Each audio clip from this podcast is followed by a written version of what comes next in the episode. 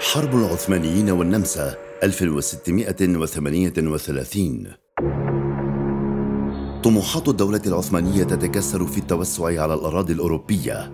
الهزيمة وقتها عدت نقطة توقف في تاريخ الدولة ككل، ومراكز عسكرية حدودية هامة فقدتها الدولة العثمانية من دون حول لها ولا قوة.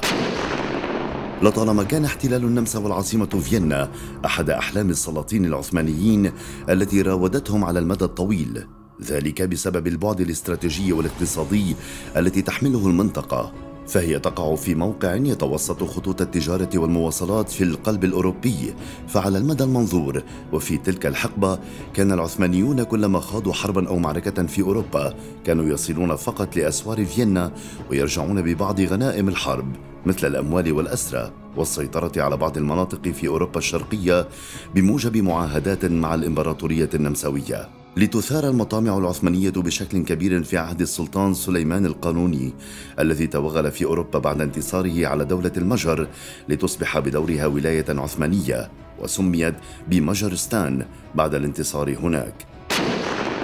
كرست الدولة العثمانية طاقاتها على مدى مئة عام لمحاولة السيطرة على وسط أوروبا بما فيها فيينا لتحدث المعركة بعد 157 عام من السيطرة على المجر وفي نفس اليوم.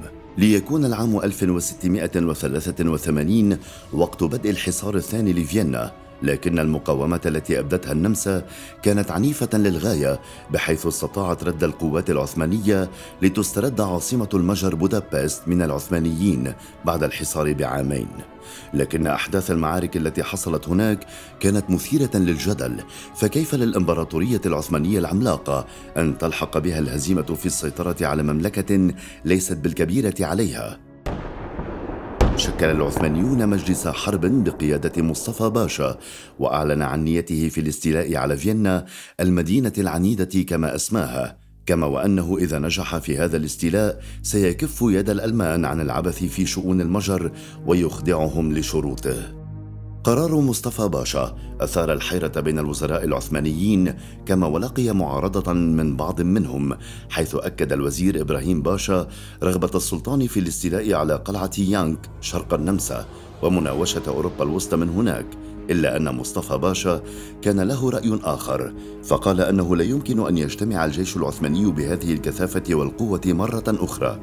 الأمر الذي يقتضي ضرب الألمان بالقوة التي لدينا الآن وإلا هذه الحرب يمكن أن تأخذ وقتا طويلا. وهذا في ظل تحالف ألمانيا مع الفرنسيين. الأمر الذي سيدفع روسيا للتحالف معها والبندقيه أيضا. وهذا الأمر سيؤدي للهزيمة أو للاستنزاف الطويل الأجل.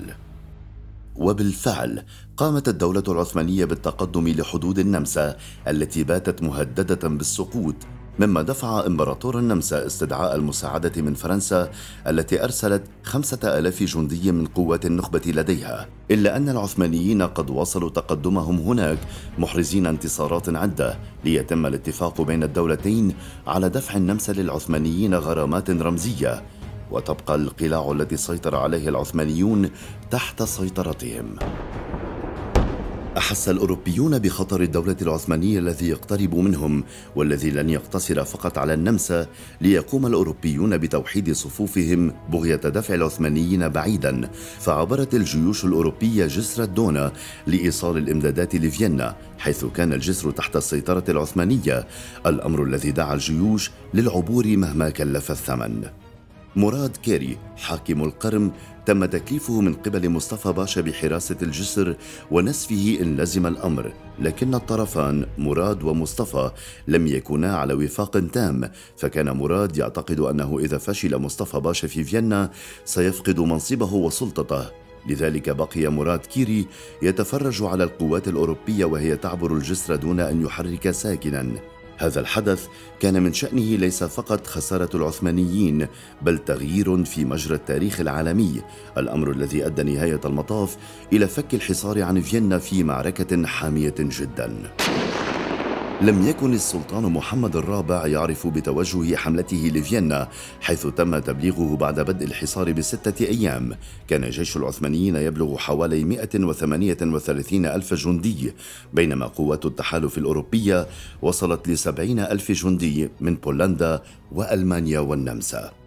لتبدأ الحملة على تقدم 120 ألف جندي عثماني مدججين بالسلاح والذخائر ليستولي الجيش الجرار على سلوفاكيا شرق فيينا ب 110 كيلومترات وبعدها لبراتيسلافا التي حصنها الألمان ليحاصروا قلعة المدينة لمدة 37 يوم مما اضطر قائد القلعة أن يعلن استسلامه.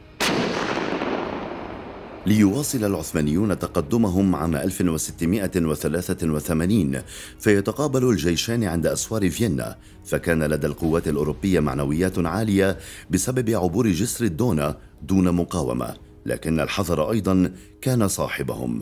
أما العثمانيون كانوا في حالة تخبط لرؤية الأوروبيين يعبرون. كما انشغال أفراد جيشهم بحماية الغنائم وليس القتال لتوتر العلاقة بين السلطان وبعض قيادات الجيش ليشن مصطفى باشا هجوما بمعظم قواته كما وخطط لزرع المتفجرات تحت أسوار فيينا. فحفر العثمانيون نفقا ليضعوا فيه المتفجرات على عجل لكن الجنود النمساويين اكتشفوا النفق وفككوا المتفجرات في الوقت المناسب.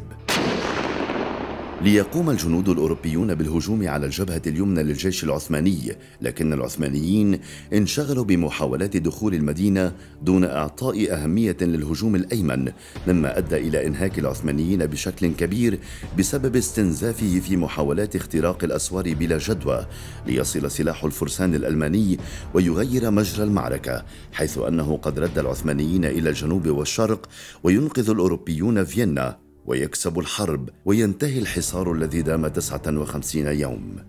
انسحب مصطفى باشا من المناطق التي سيطر عليها ورغم الخسارة الفادحة فقد صب جام غضبه على الأسرى الأوروبيين فقام بذبحهم جميعا بمن فيهم النبلاء من النمساويين ليعود الأوروبيون ويقتطعوا أجزاء من الدولة العثمانية. هزيمة من النوع الثقيل تلقتها الدولة العثمانية بحوالي ثلاثين ألف جندي كخسارة مبدئية عدا الأسرى كما وأصابها الضعف العام على الجبهة الأوروبية التي كانت هذه آخر معاركها الكبيرة تقريبا هناك.